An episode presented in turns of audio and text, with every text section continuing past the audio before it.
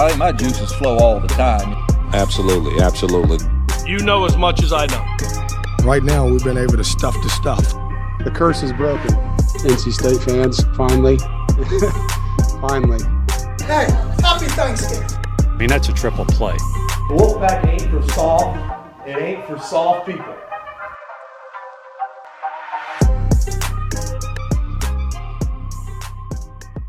We finally did it. We made it to the start of the college football season. Welcome to Law of the Wolf. I'm your host, Joe Giglio. Joining me this week is going to be former Wolfpack kicker Austin Herbert. Austin kicked for NC State from 2000 to 2003. You might remember they had a somewhat famous legendary quarterback for those four seasons. Have some great stories with Austin to go over this week.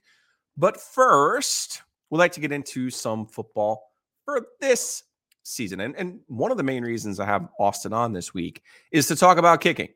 Because I, I think one of the things we're kind of overlooking for NC State this season is the loss of Chris Dunn. After five years, Chris Dunn had a record setting career, won the Lou Groza Award last year for the Wolfpack, actually won a couple of games for NC State with his field goal kicking.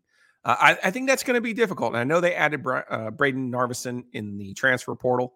I do think that is good to get an experienced kicker. I, I hope all things work out there, but it's tough. I mentioned Philip Rivers. Replacing somebody like that was tough. Uh, replacing Dunn, who I like I said owns every like career and season record now for NC State kicking there is. That's going to be tough, especially if you remember the earlier days under Dave Doeren. So Thursday night, NC State goes to Connecticut. They'll play three seven thirty at East Hartford, UConn. After one year of Jim Mora is a different team than the one that we saw here in Raleigh last year. Last year, State won 41 to 10. Scored on the very first play of the game. Deep shot to Thayer Thomas kind of set the tone for the whole night. State wins a laugher 41 to 10. Well, UConn turned around. They beat a good Fresno team that year. They also turned around and beat Boston College, who NC State could not uh, to finish their regular season at six and six and reach a bowl game under Mora. Uh, huge accomplishment for UConn, who's now an independent in football. So I, I expect there to be some excitement by the Huskies on Thursday night. I expect them to fight, certainly more than the 31 point gap that we saw last year. Line for this game is 15 points. Seems seems a little high. Might, might even be right on the number. I could see State winning by two scores but not sure they're going to cover that 15. Uh, it's going to be difficult for them. I do expect NC State to win, uh, but my biggest question for NC State this year is not about Brayden Narveson, is not about the defense, which I think will be fine under Tony Gibson, even though they lost a lot of production from last year's team. Uh, having Peyton Wilson back certainly helps. Aydan White, you know, All American from last year, certainly helps. Shouts to uh, one, since we're interviewing one Cary legend on this program, shouts to another now. Davin Vann gets the number one jersey, uh, defensive end, well deserved. If you don't know, in the in the Dave Doeren tenure here, he's turned the number one jersey into an honor as a team leader. And we've seen Isaiah Moore wear it. We've seen Jaylen Samuels wear it. Now we will see Vann wear it this season. So I'm, I'm not worried about the defense. I'm not worried about quarterback Brennan Armstrong, who was off last year at Virginia. Uh, off, meaning his production was down. Virginia had a terrible year. Uh, that happens. And his entire offensive line was overturned. There was a whole new coaching staff. That happens. Um, uh, he struggled. His production fell off a cliff. And I get it. There's, there's reasons for that. That's not to absolve Armstrong for all of it. Uh, certainly, anytime you're still playing, you can do something about your situation. But I do expect Armstrong now in his sixth year and reunited with offensive coordinator Robert Anae to be just fine, even better than league average. I, I think he's going to have a fine year. My concern, though, is with Anae and Dave Doeren. And in, in this sense, I say concern. We've now have 10 years of data with, with Dave, who was a defensive assistant. That's where he cut his teeth before getting the Northern Illinois job in 2010. Okay. So you're looking at a guy who came from the defensive side, was at Wisconsin, where he was kind of made his name before getting that Northern Illinois job and, and helping Northern Illinois get to the Orange Bowl in 2012. So you're you're talking about a guy who's probably inclined to, as we've seen, run the football and, and play defense and maybe be a little bit conservative. He's had three different offensive coordinators in his 10 seasons. And I wrote about this for Saturday Road. If you're not familiar with Saturday Road, shouts to my man Chris Wright. He used to be one of my editors at the News and Observer. I've started writing for him this year. I'll do a, a weekly NC State take, a weekly ACC take for Chris. Happy to be working with Brett Friedlander, who regularly covers the Triangle teams for Chris on Saturday Road. So check that out. I appreciate you guys following along and reading along. As you know, for for 24 years, that's how I made first 24 years of my career. That's how I made my living as a writer. So check that out, SaturdayRoad.com. And and what I wrote about this week for the opener is I want to see what Dave Doeren lets Robert Anae do. And by that, I mean there, there has been an identity for NC State to be, and, and for Dave Doeren, given his background, to be slightly conservative, to try to run the ball and, and try to win with his defense. Uh, special teams, obviously, with Dunn, was a huge bonus. So my question is going to be, how will Doeren let Anae operate? Uh, if you look, and, and there, here's a chart that I'll post for you. If you look in his first three years, we had Matt Canada. This was a team, you know, first year, fine, we'll throw it out. 14, totally balanced, 204 yards per game on the ground, 204 in the air, 30 points per game. Not bad. Um, 15, you you had the year where Jay Sam had the clean jersey and no one else was dirt. Everyone else was dirty from the Mississippi State bowl game. Uh, Matt Canada was told thanks for no thanks, but no thanks. It's not me, it's you. And he ends up going to uh, Maryland or Pitt, one of the two. And now Eli Drinkwitz comes in for the three years with Ryan Finley. You see a passing offense that peaks in 2018 with 313 passing yards per game. That was eighth in the FBS, eighth in the country. So that was high water mark under Dave Doeren. Then uh, Tim Beck for three years. Well, we had we had uh, Des Kitchings, who was actually Brennan Armstrong's offensive coordinator last year at Virginia for one year. Then we had Tim Beck for three years. And I thought Beck did a really good job his first two years in particular. I thought he um, inherited a situation after 19 where State was four and eight, and they really needed some new ideas. And I think he, he got them there. Uh, I thought last year was a real struggle in terms of predictability, in terms of complacency, in terms of a lot of their pass routes and pass combinations were sending a guy on the outside, maybe Thayer, um, maybe Devin Carter, and saying, hey, go beat your guy. And I, I think we've advanced and past that a little bit. And that's where I want to see where what Doeren's going to let Robert Anae do as a play caller. So that's the real question for me heading into this season. What will Anae do? How will he help Brennan Armstrong kind of get back to his form from the 2021 season? How will he use the playmakers that, uh, you know, didn't exactly flash in the spring? Keyon Lesane, I do expect to be one of those veteran players who has a really good year. I, I think Trent Pennix, if he could stay healthy, is a gadget, uh, change of pace kind of guy who we've seen Anae use in his past.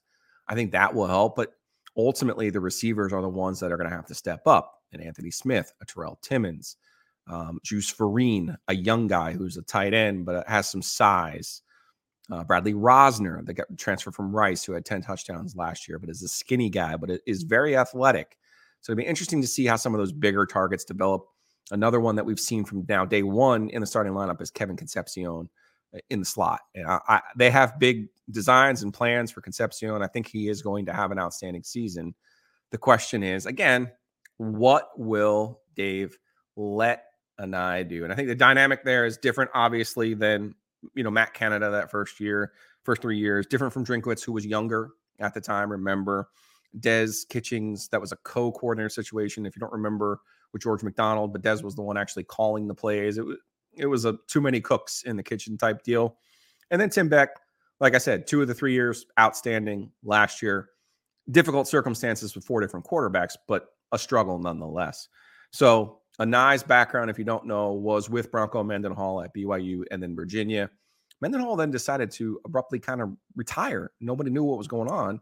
He retires, left Virginia in a bit of a lurch, and then Anae ends up at Syracuse last year. And I think one of the things that really impressed Dave was playing against Syracuse and trying to scheme for Robert Anae, and trying to prepare for Robert. And I, And I think that's the kind of thing as a defensive coach that can help you. You're like, hey, now who have we played against that gave us fits? And I think if he keeps that mindset, I think this offense is going to be just fine. So let me give you a uh, score prediction before we get into this conversation with Austin Herbert. Let's go. They scored 41 last year. Um, let's go 27 14. Uh, I think state wins. I don't think they cover. I'm going 27 14 on Thursday night. That's, we'll see. We'll see how that goes. Uh, usually my radar is pretty good, usually in these situations too. If you don't know, with Dave Doeren, when his teams play teams from a lower, from the group of five, they usually win. They usually have more talent. It's usually a situation that sets up well for them. As long as UConn doesn't pull a UMass on us and have 15 Power Five transfers and a and a super secret Clemson sleeper agent playing quarterback, I think State wins this game. I think their defense shows out too. I think it's a 27 14 Wolfpack win. Now, let's take a quick break and then we'll get into that conversation with Austin Herbert. Appreciate everyone for checking us out this week. Check us out all season long Apple, Spotify, Google, you name it. Or if you're on the YouTubes, hit that subscribe right there. Let me find the camera. Hit that subscribe right there. Appreciate you guys. And of course, when we rate, it's positive vibes only, five stars only.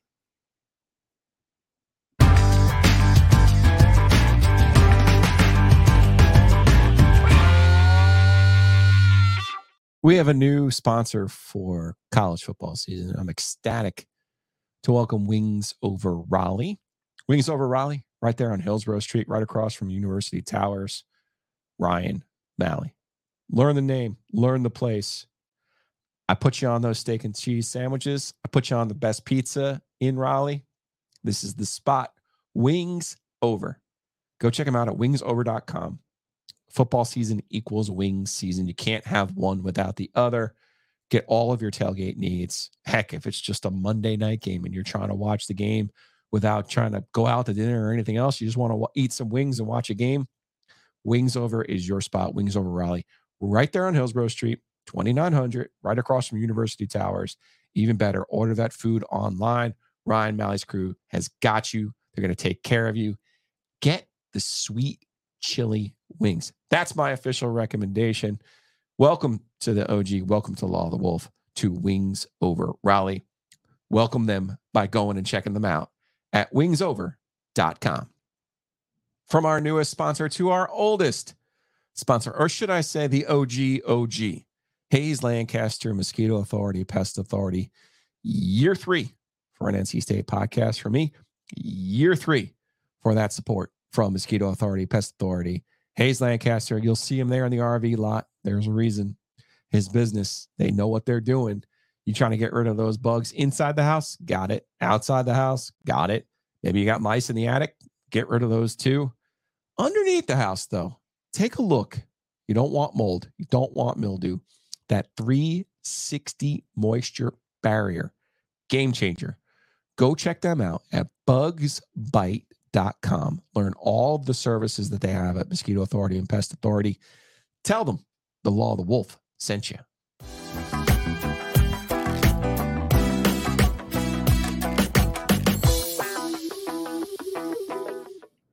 Joining me now on the Heastra Automotive Group hotline in person, Hey, hey. Austin Herbert, Cary legend for sure, I about legend. mortgage legend for sure, Wolfpack, Wolfpack legend, The pack. Austin Herbert. Um, so Joe Ovies was in the studio before and he was like, What years were you at NC State? And I'm like, he was there. You know, some people refer to them as the Philip Rivers That, years. that's all I say. Yeah, the, the years don't matter, but Rivers, anybody can resonate with the Rivers era. But for those of us even that have tangential imp blood in us, they're not the Philip Rivers years. Ooh. They're the Austin Herbert years. Oh, whoa now. Yeah, yeah. It's 2000. Kicker punter, nobody remembers that guy. Oh, come on, man. You got to be one of the last to do it. Definitely at state, you're the last to do it. But I- you know, I'm saying Power Five, uh, there can't be that many kicker punters running around. There's not a lot of us. Yeah, it's a weird, weird deal to swing legs both ways. You know, See- punt, a little different. So you punted all four years for NC State, 0 0 to 03. Yes, they just so happen to overlap with a certain legendary quarterback. Uh, you kicked two of those years too, Yeah, which is the purpose I have for you on this podcast this week. That's why I wanted you to join me here on the Law of the Wolf.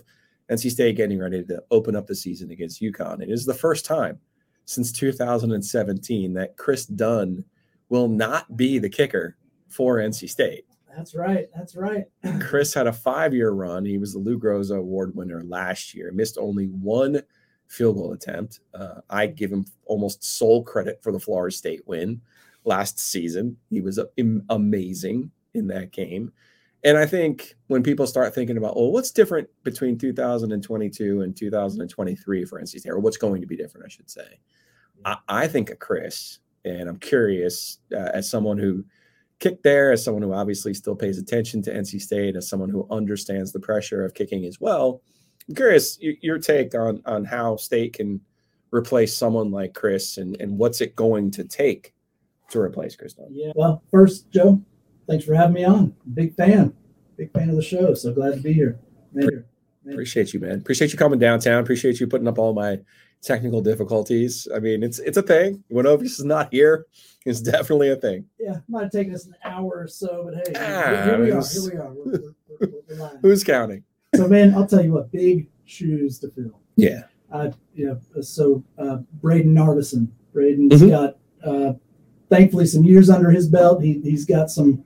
Not coming in cold, not a true exactly freshman, right. Western yeah. Kentucky transfer. So that mm-hmm. there's that. He has yeah. some experience, but as you'll probably tell me, there's a difference between kicking at Cary High in front of a thousand people and that kicking at Carter Finley Stadium with fifty eight thousand people. That's a big difference. Or Death Valley with eighty thousand people, or cameras you know, Campbell Stadium with eighty thousand people, and cameras on, and all those other good things. So, big shoes to fill. What what would you like to see out of uh, Narveson this year? I, I just want to see some early success. You know, we, we got a, a, new guy in, get meshing with his snapper and holder, see some some good con, consistent quick operation. You know, not at risk of getting kicks blocked, and if he can get some some clean kicks off against UConn and and you know, hopefully against uh, Notre Dame too, you know, we can start the season on a strong point and and uh, you know con- continue on early success because that, that's what's key. It's a mental game for kickers all day,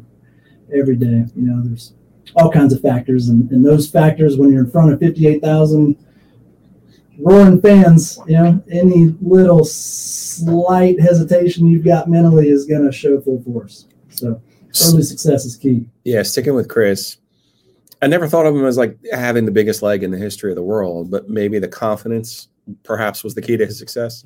Poise, man. You, you could just see it, see it in him in, in his, his form from from warm up through follow through. You know, he's out there. His pre-kick routine was the same thing every single time, and um, you know he had he had respect of his teammates, which to me is an indication he was a you know a, a off the field leader too of sorts, as much as a kicker can be. so yeah, poised, confidence. Uh, you know, he, he was full package, and and you know hopefully he's gonna make a run here if he, he gets on a team with his NFL career going. His leg strength though, that that's a big thing. Yeah, yeah. I mean, in college, man, he's epic. He's just a legend, and NC State will forever hold plenty of records. If you're Chris and you have all of the records that he has, I think you still take the onside kick against Carolina from 21, though, right, as the career highlight. Yeah, all day, man. I mean, he recovered his, his own, his own, and it was don't you know they don't win the game without that.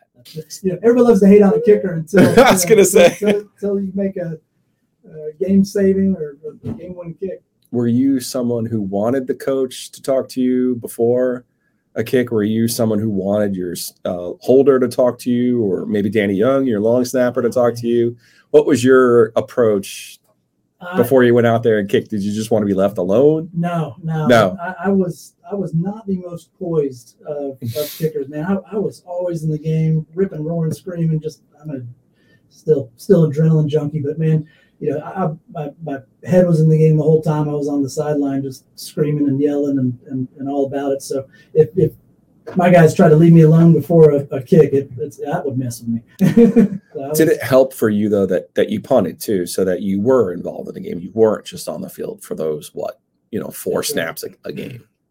Definitely, yeah, yeah. The more you're on the field, the more fresh you are, fluid you are, and you know you're you're you're in the game. You're more time you spend on the sideline, get cold, and and and play mind tricks with yourself. So, for, for me as a as a kicker punter, uh, it, it, was all about being there with teammates, being in the game and in the moment. And um, again, that might have been my downfall. That's why my, my, my kicking uh, only lasted two instead of four years. missed a few uh, extra points, missed some missed some some field goals. I stuck to punting because the intensity level of punting, you know, it was getting the ball as high and as far downfield as you could. It was a big deal.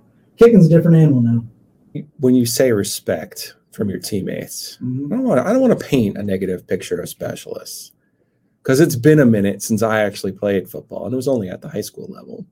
But and of course, at high school, you know, it's usually the quarterback or, or someone who handles yeah. the kicking, right? So of course we respect that person. The number of college football practices I've been to, though, now over the years now, it's been a few. Mm-hmm. The specialists are usually by themselves. That's right. Yeah. Usually, and as they should be, they should be working on what's going on. But I could be, I could see how, you know, a, a Terrence Holt might be going through the all of the paces and look over there and be like, what the hell is Herbert up kickers, to? Yeah, Those kickers. Right. So, right. so how did you find a way? Because uh, you mentioned the respect that Chris had. Yep. Uh, how did you find a way to, to try to convince your teammates? Man. Hey, man, I'm over here working too. I promise. Because right. you don't want me to screw up catching this snap. You don't want me to shank this punt. I don't need to be over there running uh, 110s with you. I need to be over here figuring this thing out.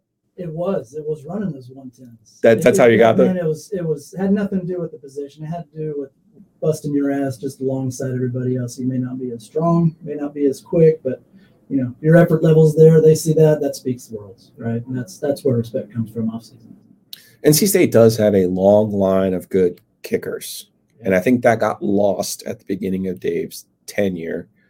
Um, you were with Kiker the kicker, yep. who I enjoyed tremendously. Stephen Hauschka, Mike Cofer.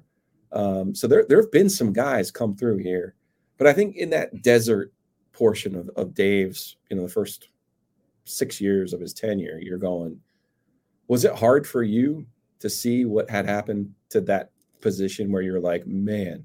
And I'm sure you had empathy too. I'm not I'm not trying to single anybody out because it was more than just one guy. It was like it was like three or four guys in a row where you're like, mm-hmm. man, they just can't can't can't seem to make the layups here. I've seen both sides of it myself. Been on a roll, been you know confident and, and can't miss kind of mentality, and also been and seem like you're you're forever trying to shake bad habits kind of mentality. And so yeah, when we had a little uh, you know downtime there with rotating through kickers and trying to find our groove. Um, man, it, it, that's part of the game. Finding finding the right guy. And the, the, the tough part is if a guy who's on the struggle bus can quickly turn it around and and can go to a hot streak. You know, it's just that's the thing about us kickers. You know, there's how strong you are, how how uh, how fast you are. The, the measurables really just don't matter as much for a kicker. It's about who's going to show up on game day.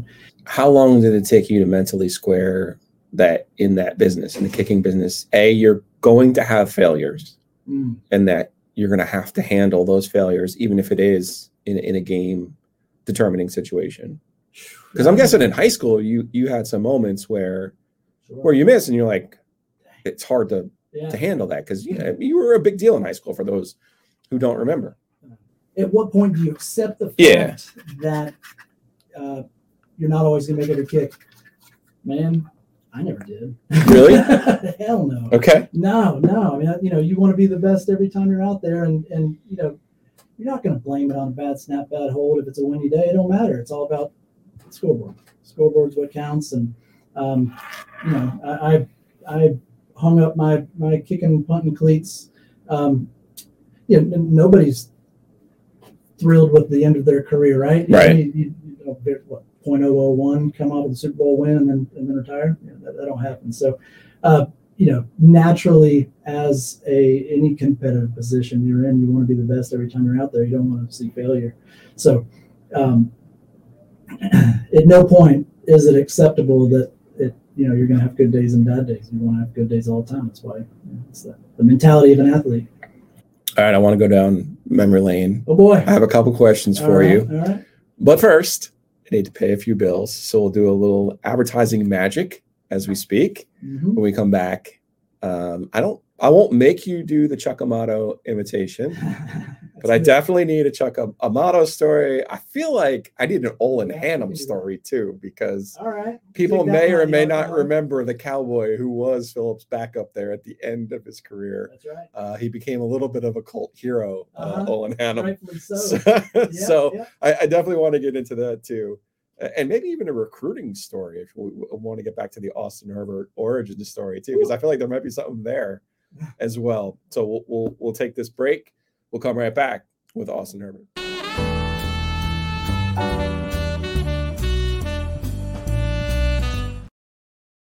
you're selling a house, if you're buying a house, I've got the answer for you. Protect the value of your most important investment. Go to Hometown Realty. It's myhtr.com.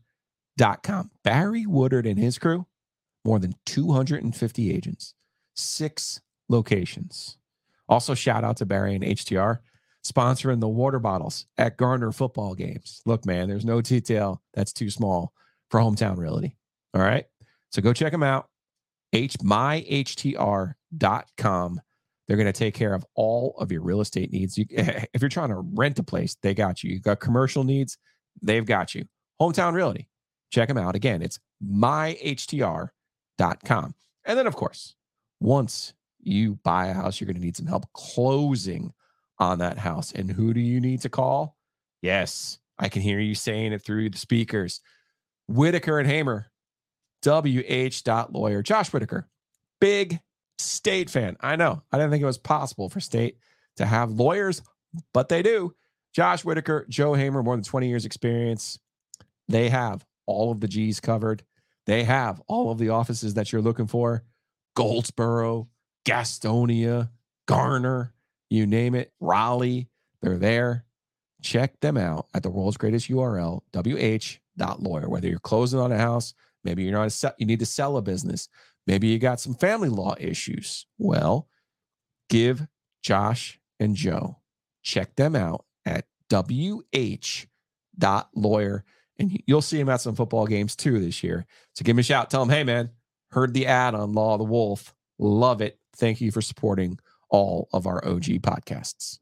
Everyone loves a good origin story, and and we're here, Law of the Wolf. If you haven't followed or downloaded or subscribed or done any of those things, if you're on YouTube, like right there, it's it's not that hard. Just just click on the subscribe button there. Apple, Spotify, Google's, you name it, we're there. Of course, positive vibes only, five stars only when we're doing our rating, because this is the Law of the Wolf. It's the real pack therapy. Do not accept any substitutions. No one will accept a substitution from the Cary legend, Austin Herbert.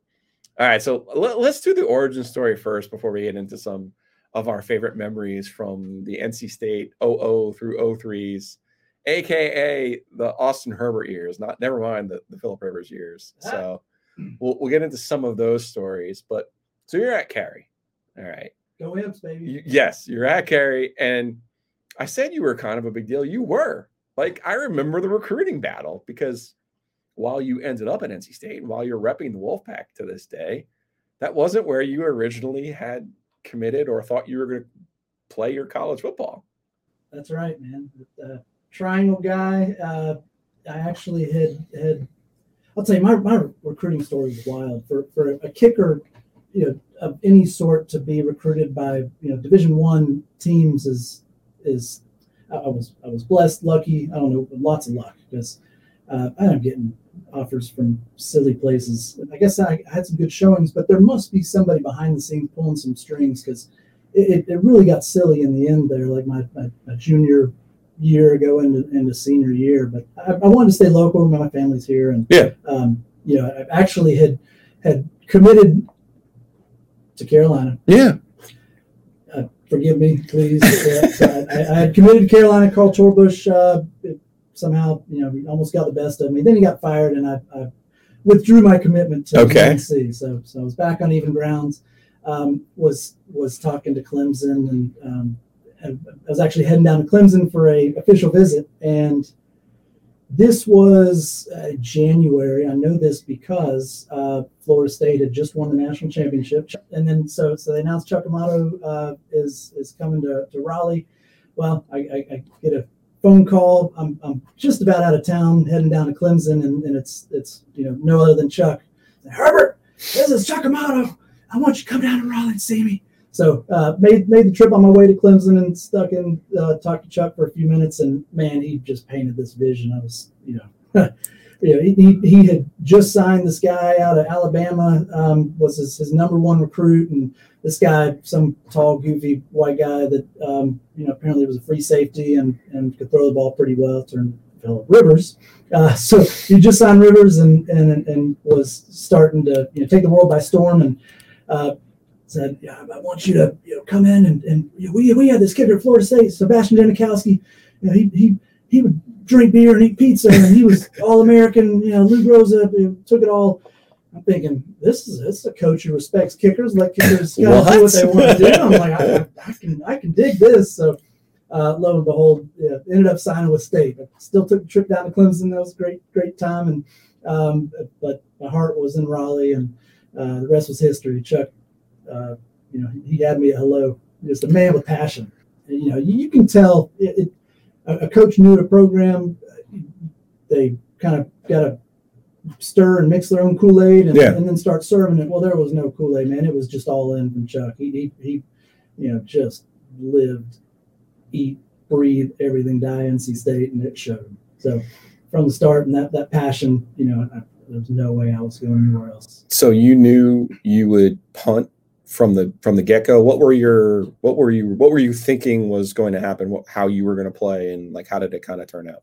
Yeah, so I was um, primarily known as a kicker. Yeah. Uh, but but uh, Kent Passingham was uh, a rising senior, was a stud. He, he coming off a good year, and um, there was you know no need to take over him. He, he Sure. was fantastic. That first year, okay. Yeah, that's right. So that was my f- true freshman. I, I kicked off and punted. So, um, man, did I quickly have to learn how to quickly catch a snap, situate that ball, get that punt off. Because the difference between kicking, or excuse me, punting, I know this is a kicking show, Yeah. but difference between punting in high school versus college is about a half a second. And that half second is a 270 pound linebacker coming at you full steam, ready to steamroll you. It's an eternity, is what you're you into a saying. That's exactly right. So Doesn't sound like it. smokes. Maybe not on a podcast, but in punting, yes, oh, no, yes. man, that was an adjustment. So so so um, freshman year was uh, walked straight in and, and started punting and, and handling kickoff duty. One. All right, so OO, you get there. Chuck's first year, you guys jump out the gate 4 0. That's right. Rivers is something else Oh, yeah. from the jump. hmm Let's go with uh let's go with when did you know that Philip was the real deal? Oh, in in two days preseason. Okay. Man, Norm Chow had Rivers. He he he got him his uh, you know from high school diploma to to PhD in no time in in college football. Quarterback. He I don't remember him taking him onto our, our kicker field. You know, other side of the world. He had um, he had dummies on the ground, cones. He had uh, you know nets situated everywhere. He was um, taking Rivers through ABCs, one, two, threes. He was doing math, arithmetic, everything all at the same time, just getting his mind thinking seven dimensional. Not not one dimensional. Not one. Can you throw this ball Right. into that net? Can you throw this ball into that net while you're jumping over cones, running through these test dummies, singing your ABCs, and, and doing math? And and holy smokes, with that kind of coaching, I, I think that was a huge impact on on Rivers early on. Gave him the confidence and, and really helped him operate at a, much faster speed. It's probably my favorite Philip Rivers story is that Norm Chow called Mike Holmgren after that first camp and said, Hey, I think this quarterback's pretty good, but he has this kind of sidearm, you know, weird delivery. Uh huh. We got to fix. And Norm's like, Should I fix it? And Mike Holmgren said, Does it work? And Norm's like, Yeah. Yeah. He goes, Don't touch it. Don't touch it. Don't touch it. That, that weird awkward delivery did well too, man. Yeah, I mean that that quick delivery meant the difference. Meant- I mean, several times would have been sacked, but ended up getting off some clutch passes. I think uh, for you personally, I think I can remember the highlight of OO for you is going to be a fake punt Yeah, baby. That's you, right. your touchdown, you're, you could always tell Philip you had a higher career passer rating Boom, than he that's right. does. That's right. My rating. One- One attempt, one touchdown, 81 yards to Adrian Wilson of all people That's right. that's right? Yeah, yeah, against. Florida State. house. Let's let's not talk about the score of that game. Uh, but what what do you remember from from that first year? You guys go eight and four, beat Minnesota, big comeback in the Micron PC Bowl, uh, beat Carolina for the first time in seven years that year as well. Um, just some just some really good games that year. I'm just curious. oh, 23 years later now, what Oh, what still pops in your head when I ask you about you know, oh the- oh oh? the excitement in that locker room, man. This this was a whole new coaching staff coming in. They completely changed everything about the culture of the program. And man, you want to talk about a group of guys that were bought in, and in that locker room, uh, just the the the intensity, the love for one another, the you know, Chuck just had a way. It's, it's that that that Italian wear your heart on your sleeve, man. He he he'd cry in front of us. He'd laugh in front of us. He would just you know really get the guys to buy in. So that that if I if I gotta take one takeaway from that season, it was just the the the brotherhood, the the brotherhood that he created of, of you know bunch of guys, not certainly not strangers because they'd, they'd been playing together. But, Sure. You know, just you're you're one up in it when you're um, you're under Chuck's uh, leadership. Yeah. that intensity level. So yeah, that that the how he turned things around and how quickly. Also, not a lot was expected of that team because nobody knew who Philip was. Mhm. not publicly anyway. Right. You know, I was I remember Jose Lariano was supposed to be the quarterback. I remember that Who's name. that? um, but so to start the way that they that you did, to beat Carolina the way that you did with Philip catching the touchdown and everything else that happened. And again, the bowl game was a spectacular comeback, big Yeah. win. Right. So you come back the next year, then there is much expected That's right. and uh, lose to Bunting in Carolina in early at home in an ugly Yeah. defensive game Mhm. because your defense was starting to come up a little bit at that time and Carolina had Peppers. He had some kind of game against uh against right. I mean, it was ridiculous. He's a Hall of Famer for a reason. Um, that season though, what what where do you think it might have because you beat you beat Florida State that year. Well, yeah, down there, so maybe that's the look good on one. Tallahassee, Yeah. not raise some eyebrows. Yeah, yeah. You know, that was when I learned um, stateship. Yeah, I call it the law of the wolf. When you expect the most, you get the least. When you expect the least, you get the most. that's right. I mean, you lived it. You saw I it. I don't. I. I don't have to explain it to you. Yeah. What What part of it was shitty? Just just the, the expectations part of yeah, it, or just yeah, that's right. Just just the letdown. The the you know we we believed going into every single game that we were unstoppable, Mhm. and um, you know it, we got stopped. Right. It was it was just sobered us up and and helped us learn to buckle down and and uh, not take anything for granted because freshman year that 2000 season, man, everything went our way. And, well, not everything, but rainbows and lollipops. Yeah. that's exactly right. Cupcakes and butterflies and rainbows and lollipops. That's right. You got to earn every inch on that football field, and that was that was 2001 season. All right. Well, let's get to the highlights then, and let's do this thing. Uh, but first, we'll take one more commercial break, and we'll be right back to Law of the Wolf right after this.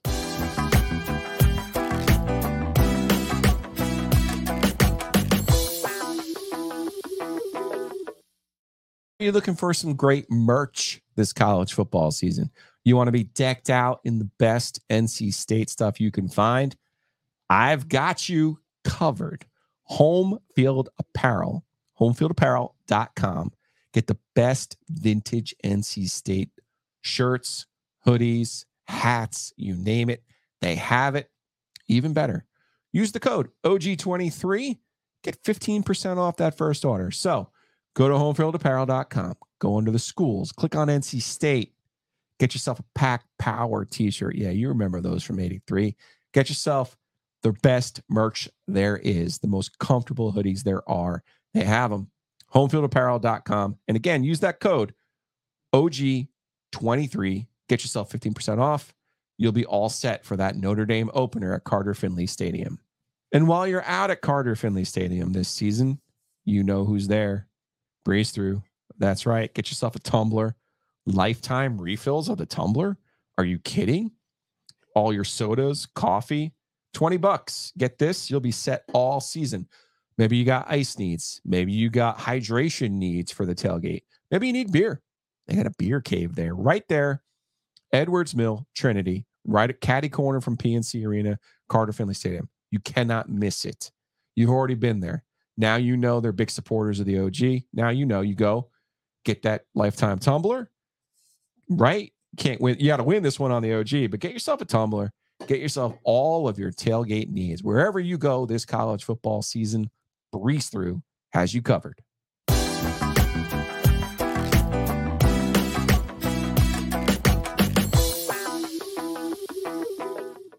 Happy this week. Football's back. Happy this week to have Austin Herbert, Cary Legend, join us here on Law of the Wolf. Once again, if you're not following or subscribing or rating or download, do that right now. Get over there to Apple, Spotify, Google, you name it, we're there. And of course, five stars only. So, Austin, let's get to the highlights now because O2, NC State's been playing football a really long time. And, and only one time in all of that really long time have they won double digits. And it was 2002. NC State goes 11 and 3. 11 wins, beat Notre Dame in the Gator Bowl. We're going to see Notre Dame. Those memories always come up when NC State and Notre Dame play. You're going to see them and highlights of that game for sure. Mm, right? And we'll get a we'll get a, Dantonio Burnette Thunder story, Dame, Thunder, right. because yeah, Thunder's our guy, one of your former teammates. yes, Raleigh in a couple weeks. um, that 03 year, so you have the 01, which was disappointing in the sense that you know it's so, so many good things happen in, in 00. Seven and five, you're losing the bowl game to Pitt. Come to that next year. Now you got Philip in his third year. You know, um, Jerricho Cotchery. Uh, now everybody knows who he is right. Thunder going into his senior year, Terrence Holt going into his senior year.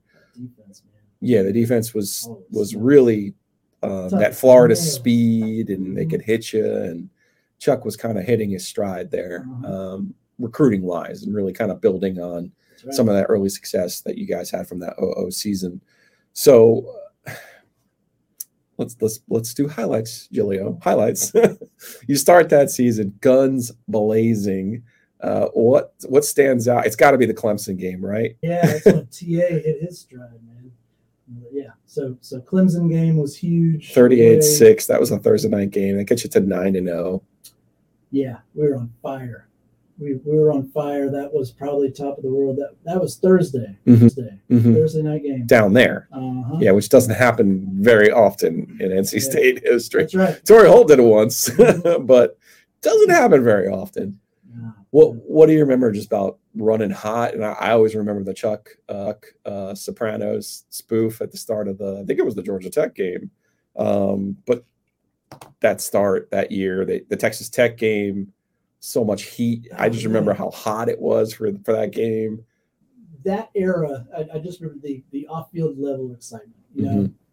2000, 2001. You know, there was some buzz, there was excitement. Um, the Murphy Center was opening, the stadium right, yeah. was changing. Uh-huh. Yep, yep. I mean, it was really modernizing. Mm-hmm. Yeah. Yeah, yeah. So so really starting to catch on. We were kind of starting to catch on the national eye and and man, that that that that Chuck the Chest Kool-Aid tastes better than ever. we were so bought in.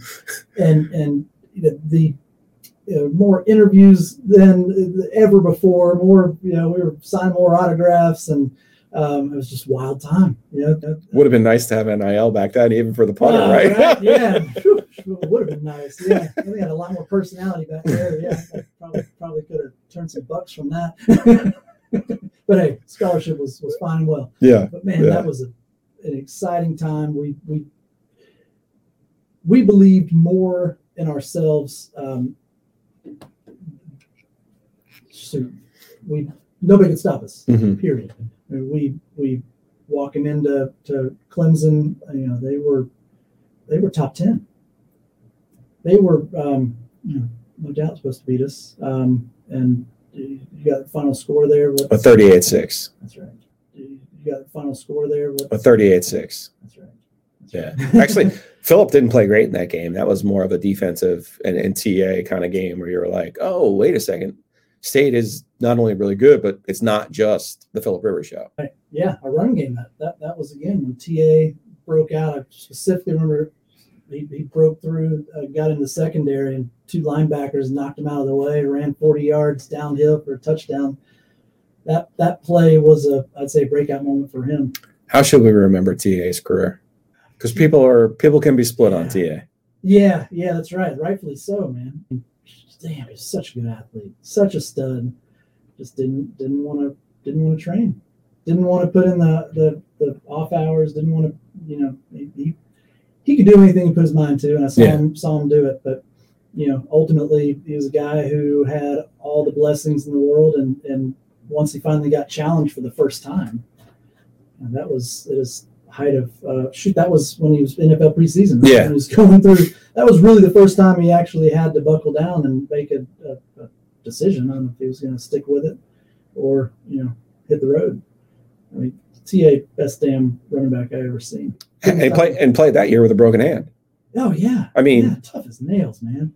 oh my gosh, yeah, tough. that's the uh, part where I think people get a little the confused about TA. That's right. That's right. Oh, he fumbled, he did this, he did that. And it's like, buddy, Yeah. put up huge numbers that year and he wasn't even healthy. And it was With- oh yeah, like oh yeah. Not to mention he had a hip, he had a hammy, he had he had all kinds of. Um, to your point, probably because you're not putting in the, that's the, right. the appropriate work in the offseason to be ready. But when you're touchdown anytime and you set all the records that he did in high school, Yeah, things come easy to you. that's exactly right. You know, If- if you even his freshman year, you're like, oh, well, this, this is this is easy. What are you guys talking about? So you get to the Georgia Tech game. I don't mean to do this, yeah, but right, like, is that the one, or or do you think Maryland or uh, Virginia? I barely, I barely remember the Virginia game, only because it was juxtaposed with the next year where it was Matt Schaub. Matt Schaub played on that team too, but the next year was this wild shootout, right? But the 02 season was 14 to 9 up at their place. Couldn't get it going. Yeah. Yeah. And the Maryland loss. But I, the Georgia Tech was the one that took the the pin that took the air Uh, out of the room with that. It just seemed like you guys Yep. Didn't Yeah, a- recover it a reality until. FSU at home. But three, three, three quick uh, losses that set us back badly. Yeah. You, you guys should have won the ACC that year. I'm not like breaking news to you, right? Nope. Yeah. I'm not being overly harsh as I've been accused of in the past. Bring it. Yeah, yeah, we, we own it. Own it. You know, it's another sobering reality of college football. You know, we got high and mighty on ourselves. We saw all kinds of success, and and you know, shit happened. to recover though with starting with the Florida State game at home and to beat them to get to that 10th win mm-hmm. and then to I mean it was Notre Dame and I know some people sometimes can be a little bit confused about who Notre Dame is and what their place is in college football. They haven't won the national championship since 1988 and I get that. But playing them in 2002 that year and had ne- NC State and Notre Dame had never played before. It was the Gator Bowl. It was a New Year's Day game. It was a huge spotlight. Um, for you guys to recover that way, beat FSU, uh, beat FSU again, by the way, That's right. because you you became the first ACC team to beat FSU twice. Mhm. Then you became the first time. To, you, then you became the first team to beat them there. Then you became the first team to beat them three times. So don't want to diminish the value of that FSU win. It also turned out to be the tenth. It's only been done once in school history. So you're salvaging. Yeah, and now all of a sudden you get to the bowl game and you got to feel like that's a that's a to pick, cherry, right? Yeah.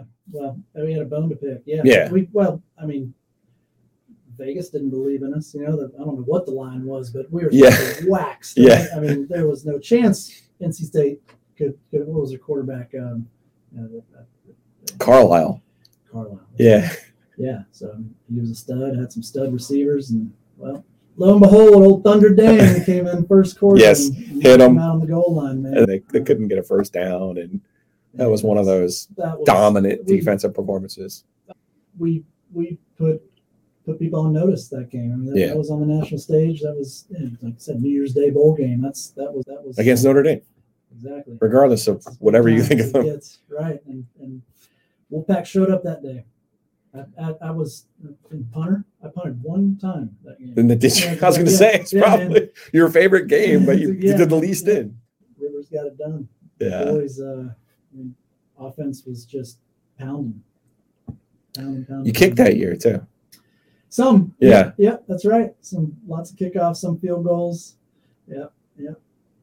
Was there a was there one of your field goals? I know the favorite memory is the touchdown pass, but was there a field goal you kicked that year that stands out to you?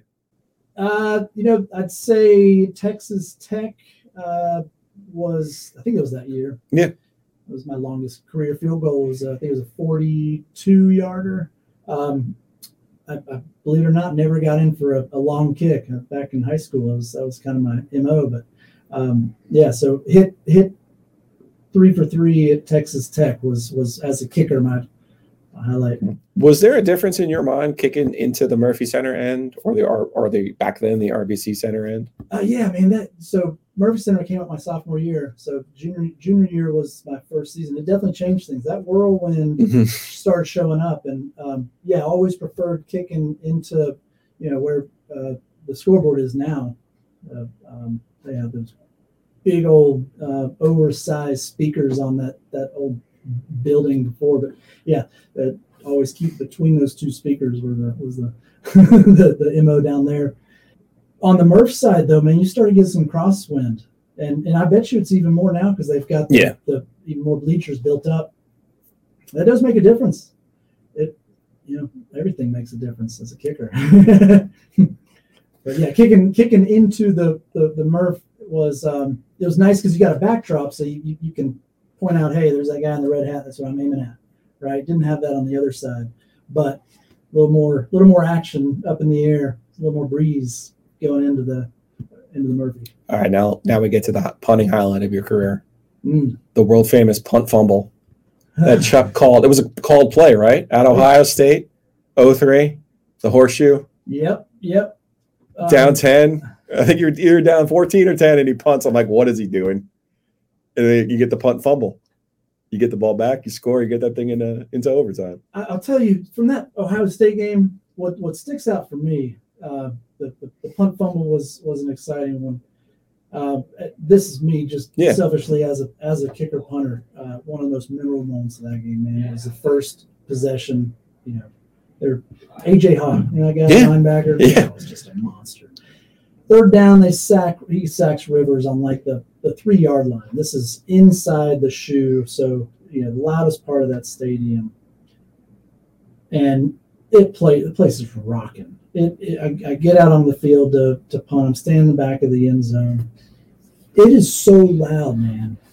I see sound waves between me and my snapper, Danny Young. Like I, I'm not seeing the ball. I'm just seeing. It's like being on a jet runway. It was so incredibly loud of that place, and uh, somehow got the snap, got the punt off. It was a decent punt, but man, that to me is you know, I mean, triple overtime, 44 30. And I know you guys Yeah. didn't win the game, but is it the most memorable game you played in? no doubt. Yeah. Yeah.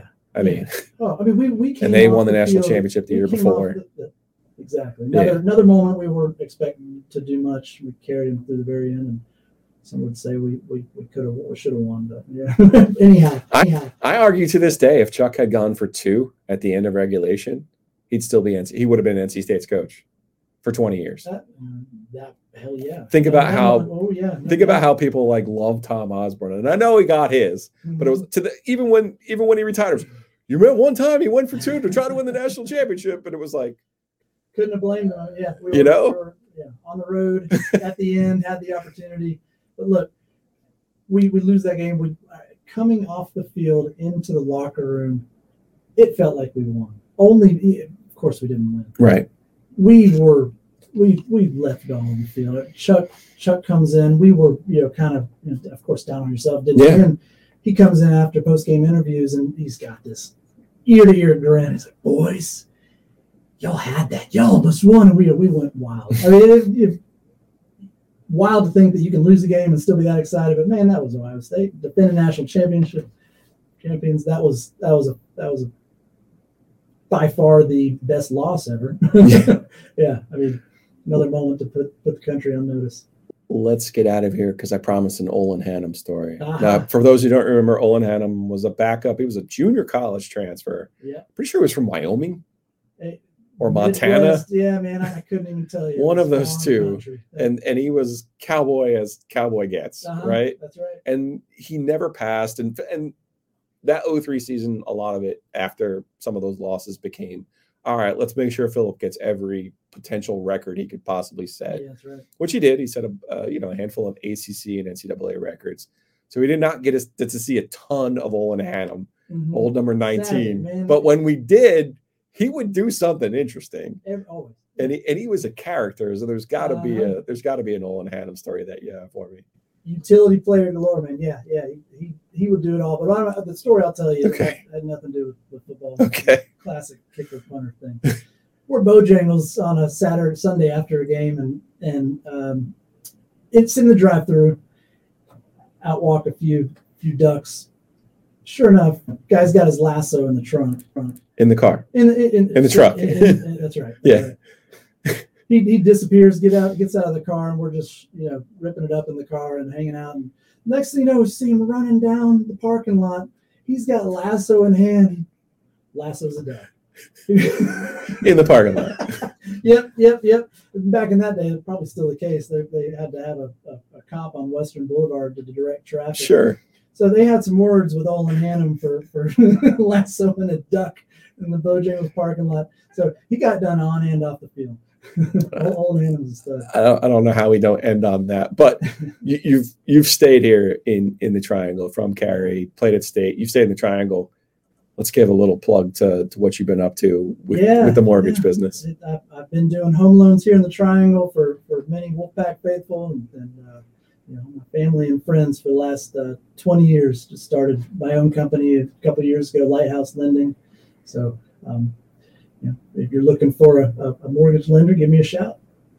Get a website. Come on, do this right. LighthouseLending.com. I'm not used to doing these plugs on, on camera, man. I gotta, gotta brush up. Let's get it right, man. LighthouseLending.com.